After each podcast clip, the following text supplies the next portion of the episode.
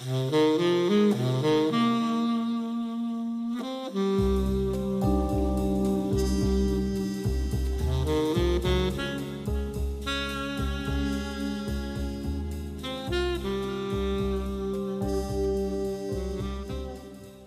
and welcome to Hollywood Crime Scene. I am Joe Hollywood, and I am joined by Imaginos Pete. Hello, hello. And do we have a new nickname this week? Nick, what's what's a good uh, political name for me? The Honorable Nickname. Andrew Walker. Yeah, there you go. We can, we, we can do that. The honorable. What, Andrew. what about what about uh, the best friend of the the Cherokee, Andrew Jackson, President Andrew Jackson? There Yeah. you go. All right. an, an ironic that. name? But oh, sure, let's go with that. We have fun. right, right.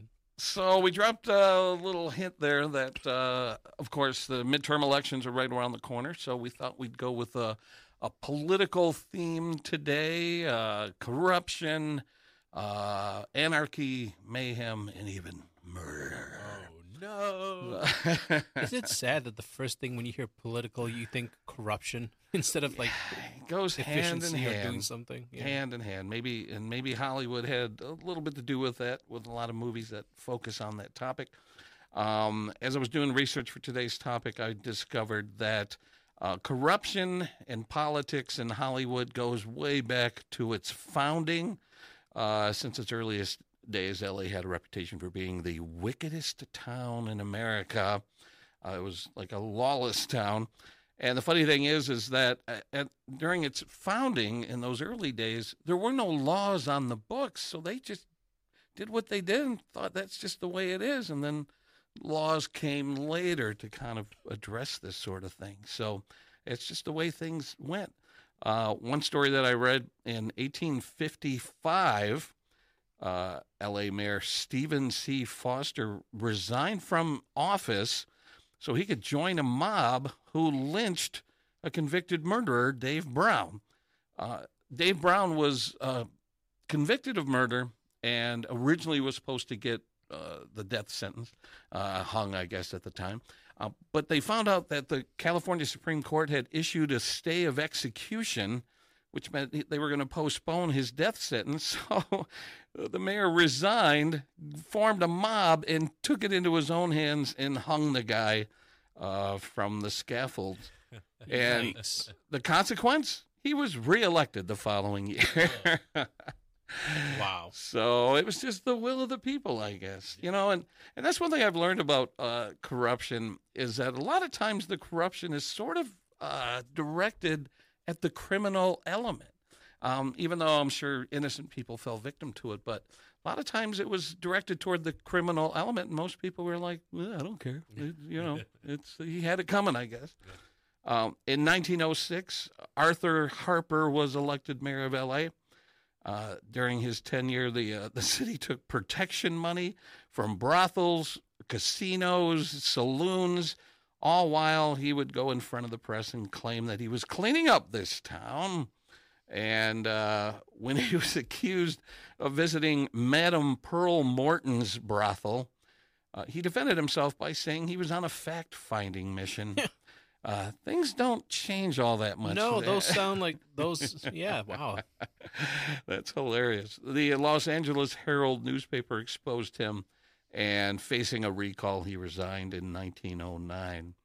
Uh, but it just kept going. People don't learn. You know, uh, this, this could apply to the Detroit City Council. Like, people keep getting arrested and accused on the Detroit City Council, but it doesn't seem to end. They keep doing it for some reason. Like, it, it doesn't apply to me. Yeah. Well, also, it's not my guy that's corrupt. It's your guy that's corrupt. Yeah. You could look at, you know, what Congress. Congress has a low approval rating, but they keep getting reelected because it's not my, my guy's not the problem. It's your guy in your district in your state. Yeah, I, I just read something recently that a guy running for uh, reelection said, "I have a plan to to fix all the problems that uh, our community's facing," and uh, he's been in office thirty years. So it's like, who's causing these problems? Where are these plans you're talking about? That's when you have some heckler in the crowd. So then step down. yeah, exactly.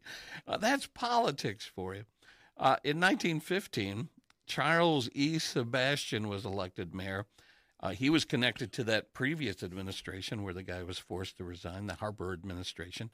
Uh, before being elected, he was indicted for beating a homeless man months before the election. Still got elected. Uh, what brought him down, though, was, of course, a sex scandal. Uh, right.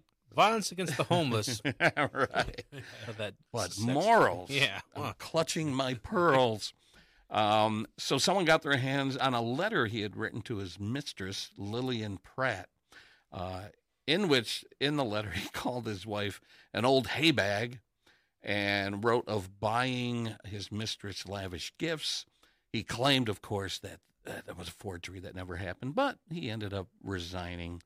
Uh, so you got to throw that sex scandal in there, too. But nothing compared to the 1920s with prohibition. Uh, That's when things went off the charts. Uh, there's a guy named Kent Parrott. I love that name. This is ripe for a movie, isn't it? Kent yeah. Parrott. Parrot, like like a, ra- it sounds like a radio announcer. right. Some noir film, you know. Uh, he was chief of staff to Mayor George Cryer. He partnered with gangster Good Time Charlie Crawford. I'm not making this up. Uh, to rule over the LAPD and City Hall. Bootleggers and gangsters flourished under police protection. Uh, so as long as they got their cut, as long as they got Yeah. uh, their slice, uh, the, things just flourished while uh, the LAPD was like, uh, "We're we're here to serve and protect." so in the city of angels, it's better to be on the right hand of the devil than in front of him. Right, fair enough. That's right. Uh, they say corruption peaked in LA in 1933 under Frank Shaw. Now, this is kind of interesting. A cafeteria owner named Clifford Clinton launched an investigation to expose corruption. Now, why a cafeteria owner? What authority did he have? Interestingly, though, my friend Sherry, who lives in LA, uh, took me to a restaurant just a few years ago. I think it was 2019, called Clifton's. And I'm like, is there a connection? Well, yes. Clifford Clinton combined Clifford and Clinton to form Clifton's, and he started a chain of restaurants. And I didn't realize that I had eaten at one of his restaurants. And it's a really cool place. There's multi levels with really crazy taxidermy and and uh, interior design. It's really remarkable. wow. Uh, so this guy took it upon himself to expose corruption. Uh, in October of 1937, Clinton's home in Los Feliz, I like to say Los Feliz, but apparently the locals say Los Feliz. Yeah. Uh, his home was bombed. Uh, no one was hurt. Uh, but a car with a license plate tied to the LAPD was seen fleeing the scene, of course. And then in January of 1938, private detective, private detective Harry Raymond's car exploded when he turned the key. Three policemen with ties to City Hall were convicted of attempted murder. So this is this is the stuff you see in movies. I mean, you don't think, "Wow, this stuff didn't happen in real life," but yeah, yeah, this was this was at its peak in the 30s. It's a kernel of truth to most things. Yeah. So in 1938, this Shaw guy became the only LA mayor ever to be recalled because of Clinton's uh, efforts, and he was convicted of 63 counts of selling government jobs. So LA has a long history of, of political corruption and schemes and kickbacks and bribes and all sorts of stuff. And uh, since I was in that frame of mind, I decided to sit down and watch what I think is one of the best movies ever about uh, L.A. corruption, L.A. Confidential. Ah, lovely, Uh, great movie. Came out in 1997. One of the most amazing casts, and this was all fairly early in their career. Uh, stars Kevin Spacey, Russell Crowe, Guy Pearce, and Kim Basinger uh, as a Veronica Lake Yeah. lookalike. Um, and James Cromwell, who up until that point was known as a, you know, good guy from Babe, you know, that Right, sort of thing. yeah. He was cast as the police captain, I think it was. I think that was America's first exposure to Guy Pearce and Russell Crowe. They didn't really Yeah. know them too much. outside They were two Aussies Yeah. who uh, came over to be in this film and had to protect their American accents. Um, but oh, what a great film about Yeah. corruption with twists and turns, and they make uh, references to some of the topics that we've talked about on this podcast before. Uh, Mickey Cohen, Yep. uh, Johnny Stompanato. Uh, they have that amazing scene in uh, the Formosa, which is one of my favorite restaurants in L.A., where the cops go in to, to talk to uh, Johnny Stompanato, and uh, he's sitting with uh, someone who looks like uh, Ava Gard or uh, Lana Turner. Lana Turner, yep. And the uh, the one detective uh, insults her and says, you know, a hooker cut to look like uh, Lana Turner is still a hooker, and, and Kevin Spacey's character says, no, that is Lana Turner. And uh, she throws a drink in his face. That's one of my favorite moments. That was filmed on location at the Formosa. I saw other locations that I'm familiar with, like uh, the Frolic Room, which is on Hollywood Boulevard, right next to the Pantages Theater. Uh, so really cool locations that really captured the vibe of the 50s era Los Angeles. And uh, I think by the time the 50s rolled around, I, I think um, the corruption had died down a little bit, but the movie did a, a great job of depicting Oh yeah. uh, that. And the title, LA Confidential, is based on uh, scandal magazines of the time, which in the film was called Hush Hush. Yeah. Um, but there was a real life magazine called Confidential, and there was another one, uh, kind of a scandal rag called Hollywood Confidential. So the title of the movie is based on these scandal rags that would It- try to expose actors. It was a good and- book series. It was that quartet series that Yeah. Quartet that Black Dahlia. I think we've talked about that was one of them. So Yeah. yeah, that was was very well done. Yeah, yeah. I'd like to uh, read some of those other books because uh, L.A. Confidential is one of my favorite movies. Just great performances, and, and Kim uh, Basinger is it Basinger? Ba- ba- I think it's Basinger. That's how I Uh, heard it. Basically. Yeah, she she won an Oscar for her Yep. role as uh, the hooker with the heart of gold. Um, another great movie about L.A. corruption is Chinatown. Came out in 1974, starring Jack Nicholson, uh, Faye Dunaway, and the legendary John Huston. And the interesting thing about that movie, I love the movie, but I can't. I, I can. I have to admit, I don't fully understand what the hell is happening in that movie. And I think about a quote that I heard from somebody. I, I, I, don't know if it was John Huston or maybe the director of Casablanca or whatever, but somebody said uh, the audience doesn't necessarily have to be able to follow the plot as long as they're enjoying the ride and having a good time. And I'm like, you know what?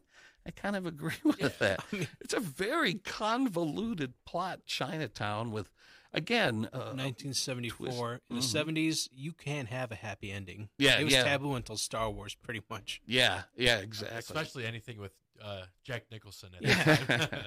It's like Jack, do you ever make a happy movie? Just Yeah. once. oh, he was so great in that, Oh, yeah. so amazing. and- Whatever happened to that dude? Yeah, whatever he- became of that? No, Pig- no, pigging out uh, courtside at the Lakers games, Oh, yeah. eating hot dogs.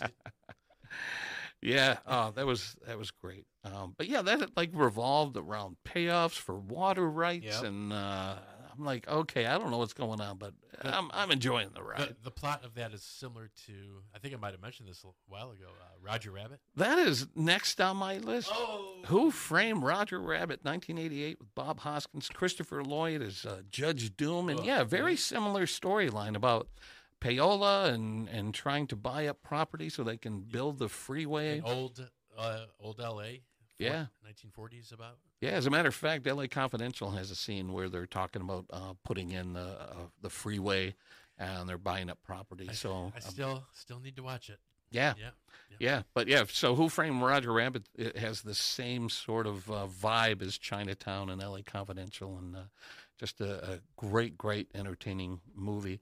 You know, Joe, you were saying there's uh, sorry, I mean there's You're a movie called See How They Run that just came out, uh, and it uh, Adrien Brody plays a director who's trying to direct Mousetrap, Uh, and he mentions something because there's a d- argument with the with the writer, and he goes, "It's it's like Hitchcock. People only remember the last twenty minutes anyway.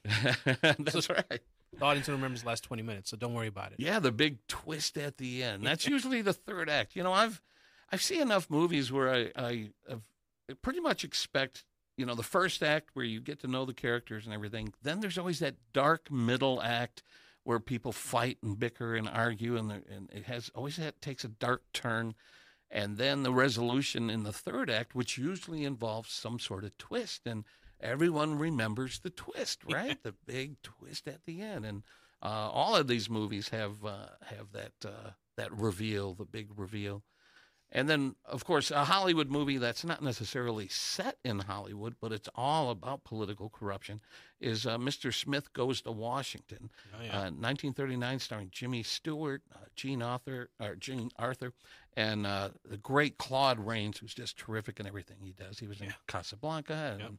uh, the uh, Errol Flynn, uh, Robin Hood, and yeah, yeah, he was just great in everything. And and you know, I remember the first time I watched it, which wasn't too long ago, probably within the last ten years or so, and I was heartbroken broken to realize that you know this movie was made in 1939, and a lot of that political corruption that you saw in the film still is taking place today. And I'm like, why aren't people learning? Why aren't people evolving? You know, he, he goes into Washington as this naive, idealistic politician who was appointed to fill a vacancy. He wanted to have a Boy Scout camp built or something. And he had a hero that he wanted to emulate. And his hero stabbed him in the back and they smeared his name. And I'm like, oh my God. And it was a lot of the same stuff we see today. It just never seems to change. It never seems to improve. I mean, I remember watching the series uh, John Adams. I think it was on Yeah, HBO, HBO, yeah. years ago. Paul Giamatti. And man, right at the, the foundation of our nation, there was backstabbing and political oh, absolutely. rivalries. Always and, is. Oh my gosh! So it's always been a thing. Uh, Andrew, you got a you got a political corruption movie you want to talk about? Joe, uh, I'm sure there's some evidence uh, d- d- dug underground about uh, a quarter mile from here. and we're talking about Mr. Jimmy Hoffa, folks. Detroit's own Jimmy Hoffa. Speaking of Nicholson, uh, he had a little makeup job to play uh, I still Hoffa. have not Yeah. seen that. You haven't seen the movie the, Hoffa? the s- Oliver Stone? yeah, Yeah. Have not. yeah. I um I don't know you know how it rates with fact versus fiction, and I don't even was any of it filmed in Detroit. I think there might have been some scenes uh, filmed. there in were Detroit, a few. There were a few. like were in filmed. downtown I, I Detroit. definitely yeah. need to check it out. yeah. But but yeah, it, Joe uh, and Nick, whenever we a couple weeks ago when we were talking about what to do for this episode, I thought I'm going to do what I do on every episode: try to hook in the Detroit Yeah. angle of whatever the topic is. And uh, one of you two, or maybe I came up with it myself, I don't know, but I figured, hey, why not? It's literally in our backyard, Jimmy Hoffa. Yeah. So, uh, the Hollywood connection I thought about was I know Hoffa was made, but like I said, I haven't seen it. Uh, I was thinking of The Irishman, Mhm. um, uh, the Scorsese film, Yeah. with Robert De Niro playing uh, Frank the Irishman Sheeran, and uh, De Niro playing Hoffa. Now, have, did, remind me, did you guys see this? I did not. I Mhm. did not see The Irishman. I've heard good things, except that it was really, really long. Three and a half hours, my friend, but it is excellent. I would say split it up over three nights. Do an hour Yeah. and ten minutes a night. Excellent, excellent movie. Um, I believe some of it was shot around here, but I know uh, the location where he um, disappeared from, the old uh, Red Fox on Telegraph. yeah. They filmed. Is it Andiamo's now? Yep, Is that what on it is? Yeah. Yeah, yeah. Right, right there at uh, Maple, I think Mhm. Maple and Telegraph. They shot that in California, and it looks nothing like. Ah. I was, I said, Scorsese, who is your location scout? My gosh. Um, Yeah. But there are other, like at least visual representations of of the 1970s Right. Detroit. Anyway, um, excellent movie. But yeah, I, I, I, I think it's a fascinating case. I think it's ripe that we could still to this day kind of discover stuff and maybe talk to some people who are kids of people who were alive and knew the Hoffmans oh, there are themselves. many, many Yeah. people here in this town And uh, I that think- knew him. I think, hey, it's ripe for a, a group project. If ever, if anyone listening out there is involved, let's work on a Hoffa project. I think in, Yeah. in, in about 10, 15 years, there's going to be several deathbed confessions about people. Well, any time now because that Yeah. was in 1975 when he Yeah. disappeared. Yeah. 1982, I just read, and I didn't know this when he was actually pronounced dead, because there's no possible way he could be alive that long. So, uh, just going over his Wikipedia page, yeah, there there are people who have confessed things, but so far they've been wild goose chases. But I think the truth almost always comes out about stuff like that, or at least it, don't it comes close. See, there was a guy uh, just a few years ago. I want to say 2014, 2015, something like that. There was a guy who claimed to know the story, and he was known as sort of a big mouth, sort of a rat, sort of a guy. And I don't think they would have given him that information. And so he claimed that he that he knew that Hoffa was buried uh, at Orion and Adams Road, uh, a few miles from where we're sitting right now Yeah. and they started digging up that property. They found like this concrete slab, which I think used to be the floor of a barn or some sort of a structure. They lifted up that concrete slab, dug underneath it, and found absolutely no evidence that anyone had ever been buried there. And I feel like they deliberately, knowing that this guy was sort of a big mouth, that they may have fed him misinformation, knowing that he might talk, which is exactly what he did, Yeah. and it led to a big nothing burger. But here's kind of a neat little story. Um, so when that dig was happening, I went over to the site. I shot some video, interviewed the sheriff, and I had heard that Hoffa lived here in Orion Township where we're recording this podcast. And so I reached out to Township Hall and I said, I don't suppose you happen to know the address, do you? And they said, Yep. And they gave me the address. They said, Be careful because the guy who lives there doesn't like trespassers on his property. imagine. So I drove. I, I first I sat down at my desk and I typed in the address, and the Google map that came up, the the directions were only a few inches long. I'm like, what? And I realized I can walk to Hoffa's house from here. I I was shocked when I typed in that information. It is literally within walking distance here. so I drive, I go down the road, make a right, make a left, go down this road that had these really weird speed bumps. They were shaped like X's, and my car was just bouncing back and forth. So I get to the end of the road, see the house, sat in my car, shot some video from my car. Didn't want to confront the guy who lived there.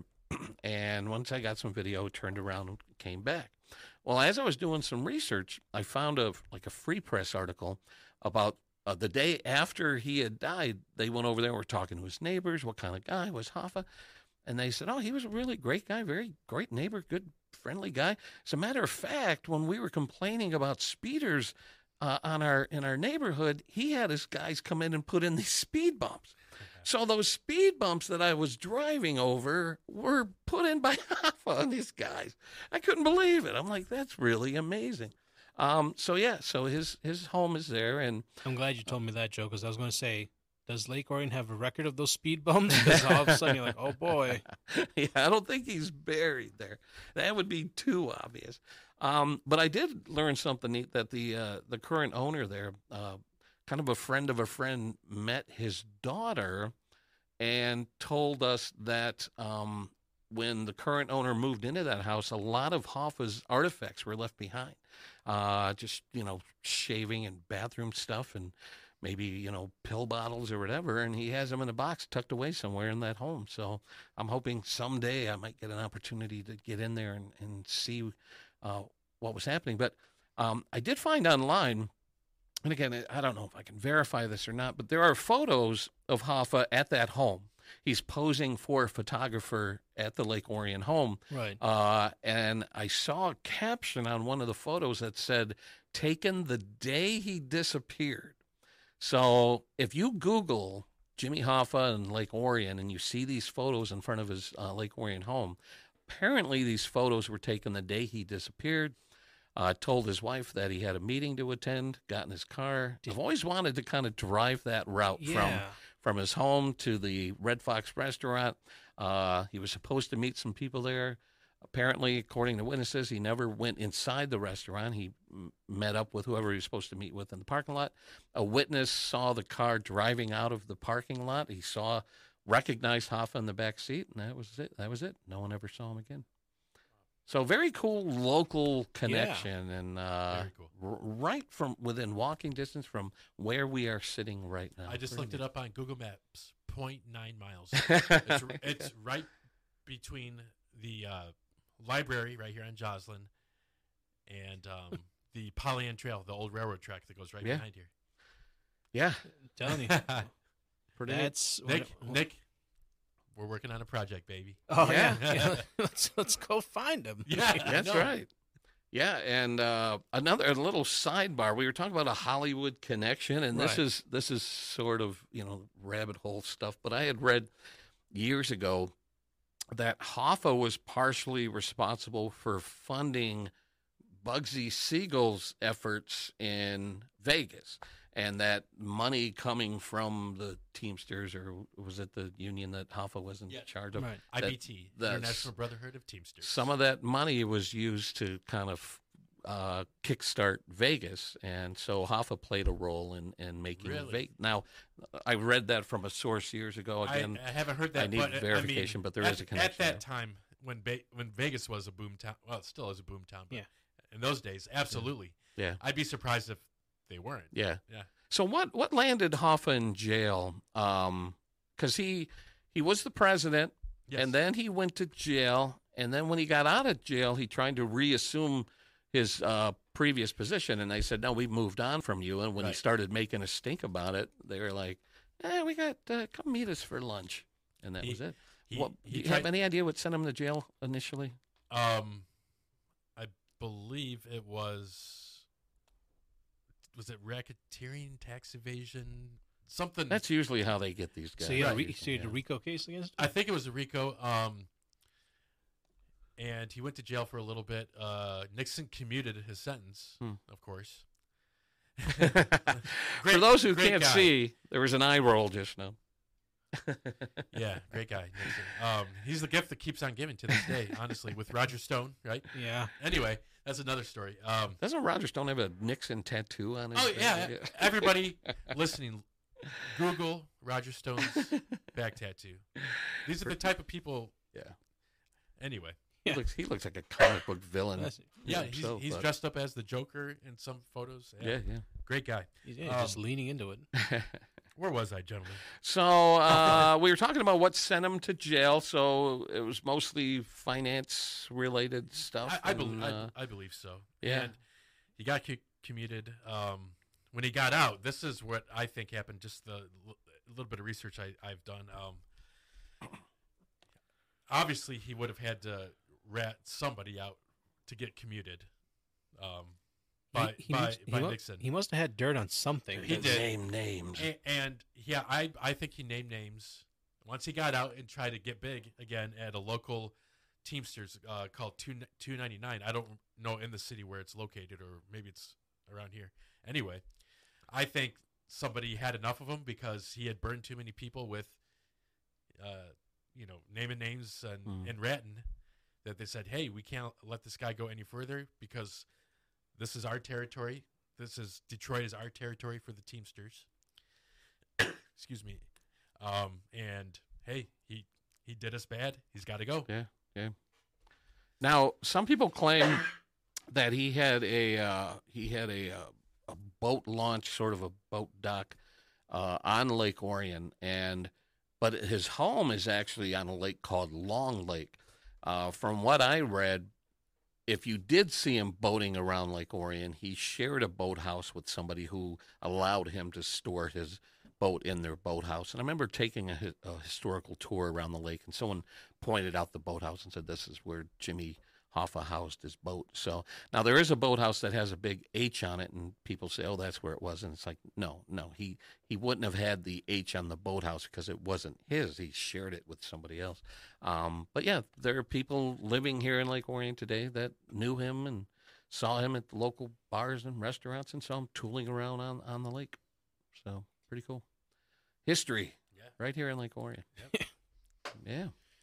Well, I mean, when it comes to political corruption and uh, and and Hollywood, I mean, yeah, you bring up you bring up Hoffa, and then if we come to more modern times, I, you know, when you guys were mentioning that he got killed, it's either he ratted someone out or he knows too much information, and you can almost imagine. I mean, we talked about this before with Jeffrey Epstein. Mm-hmm.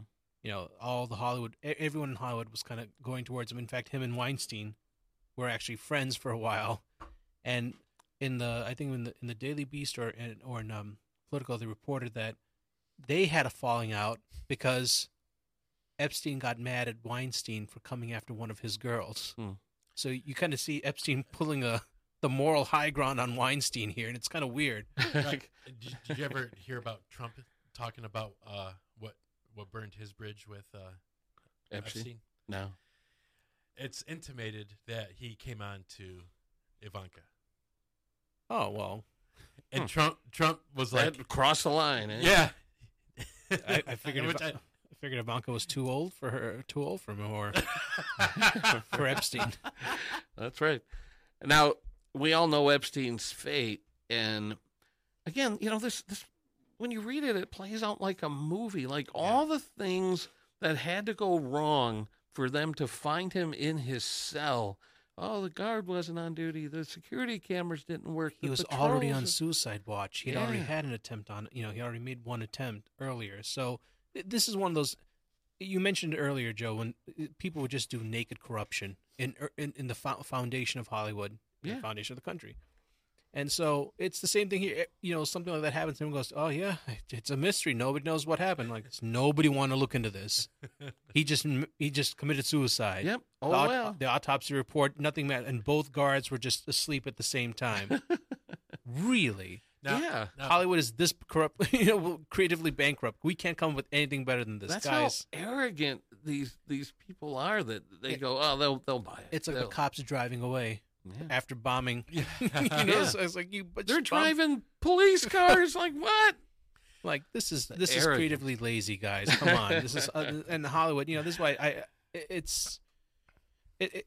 I mean, I'm almost at a loss of words for it, but uh, no, a political corruption and and its ties with Hollywood are just it, they go back to its foundation, and they happen now, and people don't learn because it's all about access to power, and then everyone everyone wants to act like, oh, I don't know this guy, I never did any homework. I mean, Joe, let me ask you this: If you got invited to a party, and said, and I said, "Hey, Joe, there's this guy, and uh, he's kind of a bigwig. You know, I, I- don't know too much about him, but there's going to be a lot of people there." And you'd say, "All right, well, I'll meet you there, Nick." And then, wouldn't you at least be curious as to who this mysterious person is? Oh, "Oh, where, where am I going? Who owns this house? And you're like, "Oh, wait, this guy came up on the Google search. What? He went to prison for what? Oh no, Yeah. Yeah, Nick, uh, I can't make it. I Yeah. don't think you should go either." Yeah. The only reason someone would show up to something like that is because they're intrigued. Like, oh, he can do what now? He But- has what kind of power? And there were people meeting with Epstein after he got out of prison for That's Yeah. right. in Yeah. 2000 you know anytime you meet him so anything pre 2007 you could say okay you didn't really know he wasn't arrested no one knows anything maybe you can have an argument that you didn't you didn't know sure Yeah. anything anything after that you ha- any politician you have staff this is their only job to make sure the boss doesn't go and meet with someone that could end their political career Yeah. I'm still waiting for that little black book to surface. Yes. Uh, what's Yeah, her name? yeah. Ghislaine. Uh, Yeah, Ghislaine Maxwell Ghislaine- Yeah, she. Netflix already just put a documentary out it, Ooh. it's out Where's there the book? Where's the names? What's it, what's it called, Nick? uh, I, I don't know. I, I, I just I have to go. I have to. Is I, it like I- really recent? Yeah, yeah, it came out. I think it's out. It just came out in the last month, I think. Oh well, then hopefully that'll get the ball rolling for I, I have an a feeling. investigative journalist. Uh, I have a feeling we're, we're never. It's never going to see the light of There's of too many names. I think. I think someone with authority said, "When you get your hands on that book, we're going to destroy it." who, who do you guys think would be the writer slash director to take on the Epstein movie? You know, that's hard Who- to who- say, but uh, they couldn't. They couldn't conclusively name names. It almost Right. have to have sort of a fictional component because they could Sure. probably get sued Yes, yes. if of they course, even hint that They- existing people took that- part in that. so if that- Tarantino. if that director named names in the movie, you you, you know what's going to happen. But you you know you intimate at things. Yeah. You know, I think David Fincher could do it. Yeah. Think about this what he did with the Social Network, Hmm. and showing the subtle uh, sociopathy of um, Zuckerberg. yeah. Yeah. Yeah. Anyway. And and you were talking about uh, Weinstein. You know, when when all was revealed about him, all of a sudden all these stories started surfacing that this had been going on for 30 years, years. if not decades. Yeah, and it's like, who was suppressing this? Why was it? Because he was powerful? Because he could make or break your career? Like, why was all this suppressed until all of a sudden? The, the dam broke and all this information came out. Who was responsible for protecting this guy all these years? Everybody who had something to lose because they'd made, they they got in bed with them. Not hopefully not literally, but Yeah, In metaphorically. some cases, yeah. Yeah, I mean there are a lot of people that stepped down. The the MIT lab um, Ito. I think uh, he was on 60, was 60 Minutes. He he founds the, it's it's the I forgot the name of the lab. Uh, they basically any kind of future stuff that's going to get invented, the genius is there, dude, and he gets money, and they'd have to go through Weinstein or Epstein to to get it. So anyone associated with them had to start stepping down and saying, "Oh, I didn't know about this stuff." I'm like, come on, buddy. You know, they got the emails to prove it. Wow. Man, what else did you have? Did you were you going to bring something else to the table? Oh no, yeah. I mean, look, uh, when it comes to uh, political, um, just the political connections and scandals with Hollywood, some of them have.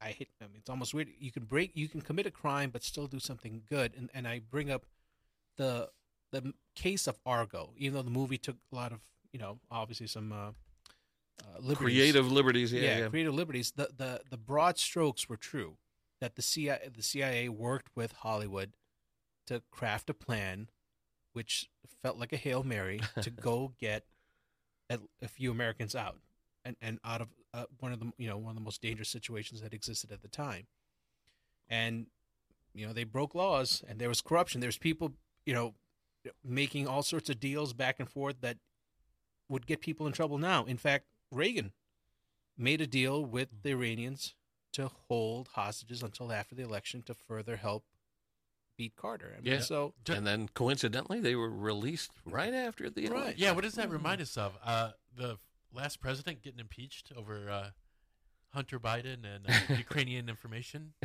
Yeah, fantastic. no, Yeah. I- and Joe, you kind of mentioned this earlier. They'll never learn because it's every. I've seen, we've seen, we've all seen these new candidates say, "I'm not a creature of Hollywood. You know, I'm not a creature of, of uh, Washington. I'm going to go there and change things." They all sound like Mr. Smith goes to Washington. yeah.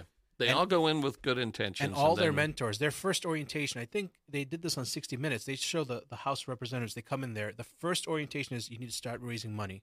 Yeah, yeah, I heard similar stories where they go in, they're they're they're like, you have to make X amount of calls every day, and your quota is this. Like it's money, money, money, donations, donations, donations. I, I have a personal story with that, but uh, that's for another day. Ooh, Work- work- working- teasing, working- teasing working the sequel. For, working for a congressman in uh, in on the south side of Houston when I lived there. Anyway, Yeah, but that's, that's, another story. Yeah, imagine how, Ran how- for president a couple times. Wow. Yeah, imagine the dis- disillusionment of, of you know wanting to change the world and, and getting elected, and you go to Washington and they give you this office, and then they say, "All right, you're going to spend X amount of your day making uh, soliciting campaign contributions." That's got to be just heartbreaking. Like that's not what I signed up for, but that's what it's all about. And for the people that come from the smaller districts, it doesn't make any sense to me because you could pretty much know everyone. You could just go to your house like, Joe, it's me. So I'm not, I'm not going to be on the phone calling you. You know it's me. So when you hear stuff like, hey, you know, you know, he had a dead, ti- you know, dead hooker in his in his trunk. You know that's they're, they're running negative ads against me. I didn't really Yeah. do that. Yeah, yeah. You know, I, I come back and see you later, like Nick, the dead hooker. What, what what's going on with that? Joe, I keep telling you. but it said it in the campaign ad. Now, you know, the whole fundraising aspect uh, reminds me of years ago, a friend of mine said, You know what you need in your life? Church. And I was like, I- I'll give it a shot. So I joined a local church. I won't say which one it was. And what's the first thing they do when you walk in that door? They hand you a stack of envelopes uh, that you're supposed to fill with money and, and donate every time you come into church. What is it? A certain percentage of your 10, income? 10%. Is it 10% of You your tithe- you ti- salary You tithe for the Lord. And I'm like, that's not what I signed up No. for. And so, you know, politics the same way. Yeah. Like, what did I get myself into? And I would imagine you either get out of it or you buy into it. And Yes. uh, that's what uh, You have to go is. in with an exit strategy. Yeah. and you have to know that okay, we're going to primer you. Do it. You, it's almost like I call it "man with the grenade syndrome." You pull the pins, you go and like, "Oh, hey, you're going, you're not going to get your seat. See these grenades? Yeah, I'm out in two years, so I'm going to do everything I can to make your life miserable." you know, you know who did that from the great state of Michigan, the last 10, 12 years What's that? from Grand Rapids, Justin Amash. Amash, yeah, He he knew how to get out with Hmm. leaving the Republican Party, then becoming a libertarian. Knew that he was getting redistricted. Knew he was going to lose, and said, "So long, suckers." Wow. Am- Amash walked that fine line. Like when you needed him on certain votes, then I was like, "Well, I see your name on that bill that shouldn't be on there." But then oh, on, on come certain on! on certain on give certain on, slack. on certain ones he would he would, you know, at least take a principal stand on it. But I was like, well, it's not going to matter there because it's, you know, this happen. This I see this happen a lot in, in, in the Democratic Party too. That, you know, they'll say like, oh, I, but I stood against him. Like, yeah, but whether you voted for or against it, it wouldn't have mattered. Yeah. And and think about this. Imagine that you are a politician, you're you're you're integrated into this machine and you think, "Wow, this is wrong." And then somebody says, "We will pay off all your debts. Yeah. We will pay off your mortgage." And I'm not again, I don't want to name names here, but there are certain Supreme Court uh, justices who've had their entire debt wiped clean. yeah. So, a qu- hey, a quarter mm, mil. for- Yeah, for And the maybe I can baseball buy debt. into And the worst thing is, you could you can request these because they're public officials, and they'll present it to you, and they so they don't hide it. It's just it's again like the cop thing. They Mhm. don't even hide it That's anymore. the arrogance of it all. Yeah. They don't even hide it anymore. Now it's like, oh, As long as it's legal and and you have some some hotshot lawyers, you can do whatever you want. Mm-hmm. Yep. I Yep. mean, it, it's you know they always talk about you know is DC corruption worse or New York corruption or Chicago or L.A. corruption? You know, it's almost like every city has their own like different type of taste. It's like wine. Oh Right. yeah. It's what the, what what was your city founded on, and what's its main industry? Yeah, Mm-hmm. Like with Hoffa, he met the labor uh, union auto Oh sure. uh, Where is the buck to Detroit. be made? Yeah. Like he he is the Detroit guy of. Yeah. I mean, even some of the great uh, the greatest known presidents of the United States, FDR in 1939, the studios didn't want to be. What was it? I think you, Joe.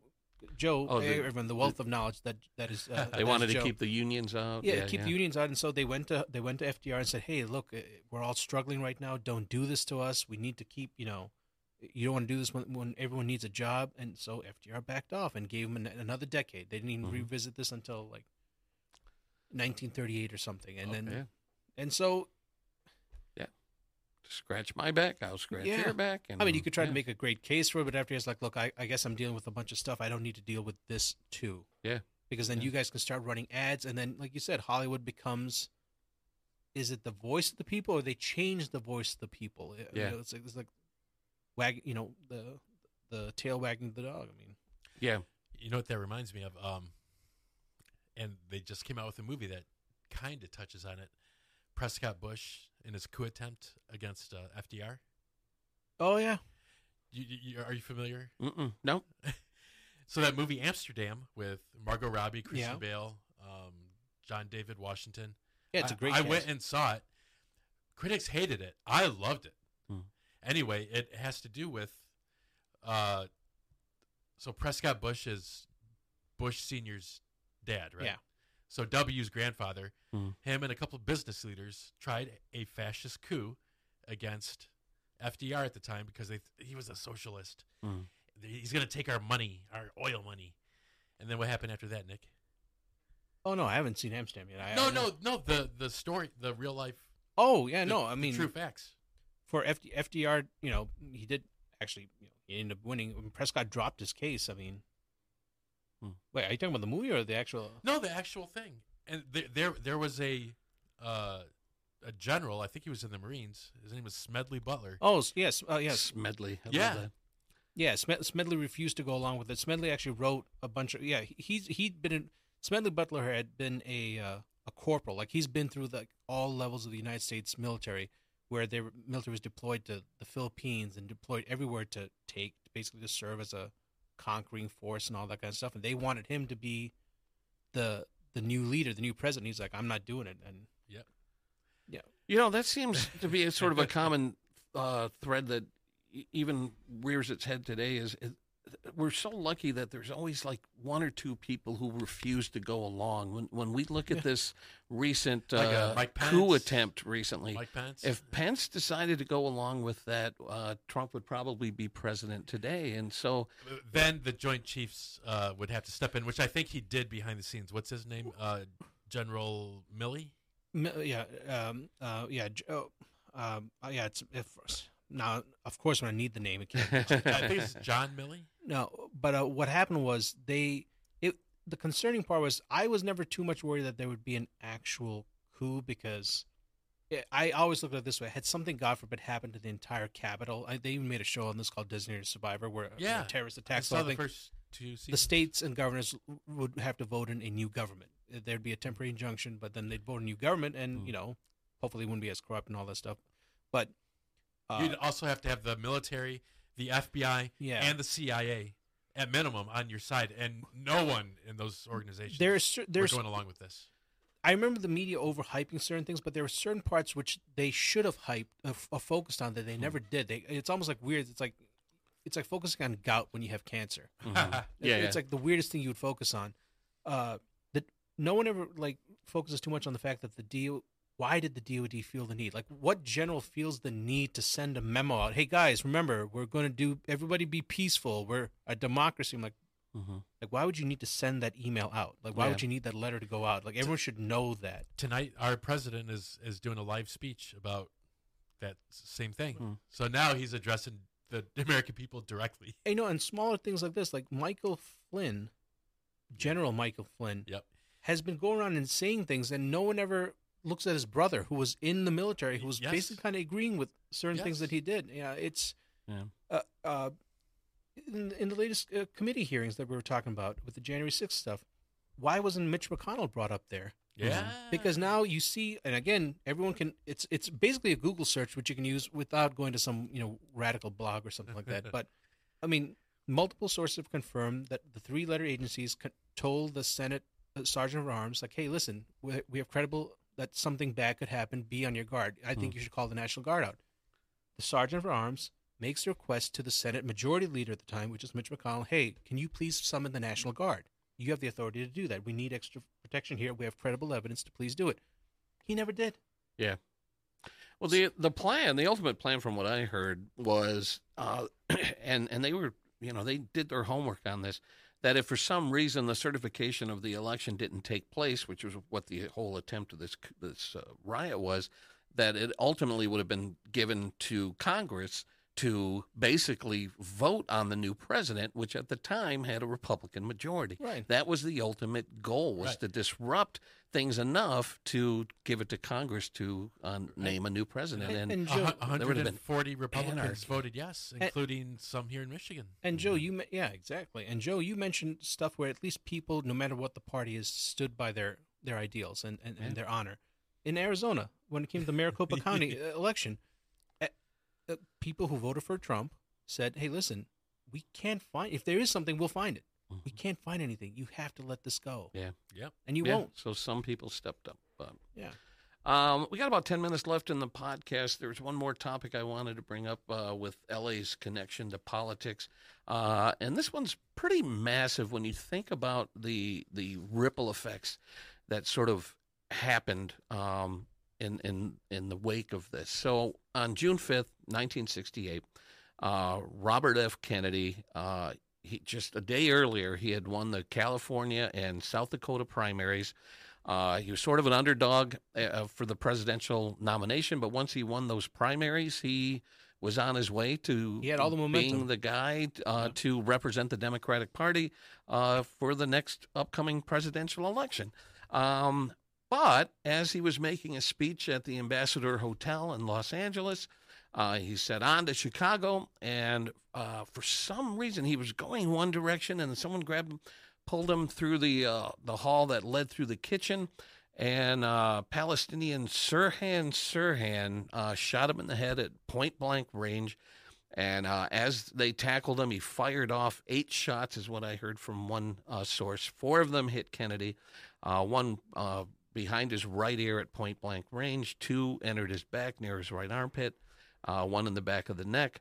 Uh, lying on the floor, he asked, "Is everybody okay?" And uh, and he went into unconsciousness, uh, was rushed to the hospital, and and uh, died uh, in the hospital. Um, and so it was 26 hours after the shooting is when he he died. Um, at the time, presidential candidates did not get Secret Service protection. Uh, they do now. Uh, and don't get me started on this whole Pelosi hammer situation thing. Right. That kind of pisses me off right there. Um, now, uh, why why did Sirhan Sirhan do what he did? Well, they found a diary with entries in it saying that uh, RFK must die. And the reason is, again, I mentioned he was a Palestinian. He was angry that the U.S. and uh, Robert F. Kennedy supported Israel. and that was the main motive uh, for him to. They said he was hanging out at the ambassador. He knew that uh, Kennedy was going to be speaking there. He uh, loaded up on drinks and got the courage. And I don't know how he ended up in the right place at the right time in that kitchen Yeah. hallway to get access to him. Um, but Yeah, there won- he was. I, wonder if uh, Papa Bush was in town then too, uh, like he was uh, uh, in And you know- Dallas in 1963. And again, we could go down a rabbit hole, but you, when you just say the, the known facts out loud, they sound categorically absurd. and that's Almost as if somebody planned this and wrote it out a- in a and script. that's what leads to conspiracies. Like what the was this Epstein thing. guy? How did he get access to the Democratic nominee for the president? And like I said, when you talk about the the ripple effects, uh, had Kennedy not died, likely he would have been the next president of the United States. Um, yeah. when yeah. he died, um, uh, who was it? Nixon. Uh, Yeah. Well, Nixon ended up winning. Uh, Hubert Humphrey became the Because Democratic Lyndon nominee. Johnson wasn't going to run again, yeah. Yeah, and so he lost to uh, Nixon. So you got to wonder if if RFK would have gone up against Nixon, would he have won the election? He would have beaten I him just like his so. brother did. Yeah. So yeah. So Kobe. think Yeah. so think about Absolutely. the implications of that assassination that turned like Ah, I haven't thought about the Nixon angle. Yeah. Oh. And and the thing is, and you you can't put anything past Nixon and his staff. Absolutely no, nothing. nothing. But the, but the thing, I, uh, what you know, look, the Kennedys aren't perfect. No one's here saying that they're angels or anything like that. Everyone, you know, this is not about that. But it's it's about when you talk about power and you talk about corruption and you talk about the enemies that Kennedy made in the military. You know, I think uh, if you guys ever see Thirteen Days, Oliver Stone's film, Mm-mm. nope. it it was about the Cuban Missile Crisis. Mhm.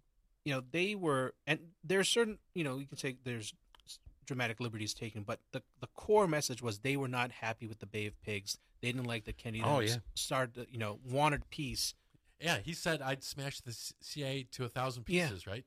Yeah. and and and basically undo the work of the Dulles brothers, who, Yeah. yeah. which you know, those are you talk about enemies that you don't want to make, and they had no problem making it, but yeah, look what they did to Iran in Yeah. 1953. Anyway. Yeah, so here's a, a little shocking tidbit as I was doing my research. Sirhan Sirhan is still alive. Yes, he is. He's imprisoned in the Richard J. Donovan Correctional Facility in San Diego, California. He's been denied parole countless times, and most recently in January of 2022 by California Governor Gavin Newsom. So he, the guy who killed RFK, is still sitting there in a If, he Prison. got out, I wonder what legally he would be allowed to say. yeah. You know? Well, no, he could say anything because he's a free he's free at that point. But the question is, I've I, I've never actually looked into this. I'd just be curious if anyone knows. What what has the Kennedy family ever said? Have they ever about you know, said, "Look, we want him out so we can talk to him"? Maybe get like, why did you do it? I think they just really sort of as- take it at face value. I mean, when you take into consideration his his uh, diary entries that he was just fixated on Robert Kennedy and and his mission in life was to kill Kennedy. I think um, they just take it at face value. Now Sirhan Sirhan claims he has no memory of it, and Yeah. that starts bringing up the Manchurian candidate. Like, Yeah. was he brainwashed to carry out this The- act? You know? I mean, I mean, it does. Okay, you can be upset about Palestine and Israel. Wow, the Saddam Hussein must be really mad now after seeing how, Yeah. what what's been happening after the next you know forty years with that with that particular scenario. Yeah. so I mean, that that's your reason for doing it, and then he got pulled down the a random hallway at the last second. Yeah. So was if there's a credible threat, that was the audible. So he knew the audible in case they were changing. Like, oh, we received a credible threat, you know, uh, Yeah. you know, you know, Mr. Kennedy. So we're going to pull you down this way. Uh, it's it's Yeah, it leads to all kinds of speculation and, and conspiracy. Now, the obviously the L.A. connection is it happened um, at the Ambassador Hotel in Los Angeles, and I got a couple of little uh, tidbits. Uh, the Ambassador Hotel was opened in 1921, and it was the place for the stars to hang out. A lot of them stayed there, and uh, they were home to the Coconut Grove, which at the time was probably the most famous uh, nightclub in the world uh, where anyone who was anyone went to the Coconut Grove um, to be seen and to dance. And uh, the the decor in the Coconut Grove was set dressing from The Sheik, the movie The Sheik, starring uh, Rudolph Valentino. And if you looked up at the ceiling, there were stars twinkling in the ceiling to make it seem like it was an open, open air club. Uh, they hosted the second Academy Awards uh, in 1930 and six total uh, over the next 13 years. Uh, it closed in 1989. In 2001, the LA Unified School District purchased the property. It was mostly demolished between 2005 2006. They talked about trying to incorporate some elements into the school. I don't know if that ever happened. I think maybe a facade still stands. Um, and currently, there are six schools on the property that are named the RFK, Robert F. Kennedy Community Schools. Uh, numerous, numerous films were shot at the Ambassador. Jean Harlow's 1933 film Bombshell, Forrest Gump, uh, Almost Famous, Apollo 13, Catch Me If You Can, Hoffa, uh, That Wow. Thing You Do, Pretty Woman, The Mask, uh, and one of my favorites, The Graduate, where uh, Dustin Hoffman Yeah. rendezvous with uh, with Mrs. Robinson. I, I love Uh, that list of all these great movies, and then The Mask is thrown in there. Yeah, yeah, exactly. The mask and the wedding singer Yeah. with Adam Sandler. Um, so very, very famous Hollywood location is um, the scene of one of the most tragic uh, incidents in American history, and that was such an, an awful time because you we lost JFK, RFK, Martin Luther King, Malcolm X. Were all gunned down within span of just a few years of each other, but again, think of the ripple effects that came from this particular assassination and um, what it did to the course of uh, American history. And and we all know what Nixon did when he got into office. He was not a good person, and uh, you just got to wonder what if what if that had never happened? What if he did? What if he exited uh, where he thought he was going to exit instead of going down that kitchen hallway? Uh, you can point your finger at a number of, of alternate outcomes. My my ultimate conspiracy is that somehow, um, what was the guy's name who shot Kennedy? I'm drawing a blank. Oh, uh, Oswald, Os- the Oswald first one, yeah. and Sirhan Sirhan were deeply jealous of the Kennedy boys' love for Marilyn Monroe, Hmm. and they had to take those boys out. That's that's all. That's your theory, That's huh? my theory. ah, I interesting. I mean, the the notion of a Kennedy dynasty probably scared the hell out of a lot of people back then, a lot of powerful people, and I think that's what they did because you were looking sixty to sixty eight would have been John F. Kennedy, sixty eight to seventy six would have been, or no, yeah, 70, Yeah. 76 would have been Yes, RFK. yeah. If if things went And then, and then, Exactly. and maybe that would have grew, set them up because Ted Kennedy was going to run, and he- Yeah. you know he was running. So then that would have been Ex- a- a- a until Oh, his yeah. accident. Yeah. yeah. that would have been a string of Kennedys, and that, you know, Joseph Kennedy's dream. You know, Yeah. all three of my boys. Yeah. Now we only got a couple minutes left, but you got me thinking about a uh, Stephen King uh, novel that uh, resulted in a mini series, I think on Hulu or something, uh, where James Franco plays a guy who goes back in time to try and prevent uh, JFK's Yeah, assassination. And uh, spoiler alert: when he finally does manage to do it, the outcome isn't quite what we thought. Oh. It's pretty pretty interesting take on whether the Kennedys were heroes or villains, and uh, who knows what what would have come uh, Right, I had mean- they survived those assassinations. I mean, people change, uh, circumstances change. There was a time where John F. Kennedy was willing to not back down from the Russians, and so, you know, fortunately, cooler heads prevailed. I mean, so who knows? But you're right; it's one of those inflection points. Yeah. And with that, that brings this episode of Hollywood Crime Scene to an end. Uh, get out and vote. If you hear this before Election Yes. Day, get out Yes, and vote. please. Take part in the process. Uh, you can't complain if you don't uh, get to the polls. Guys, another fascinating conversation. I enjoyed it always. Yes. And uh, we'll see you guys again soon on an upcoming episode of Hollywood Crime Scene.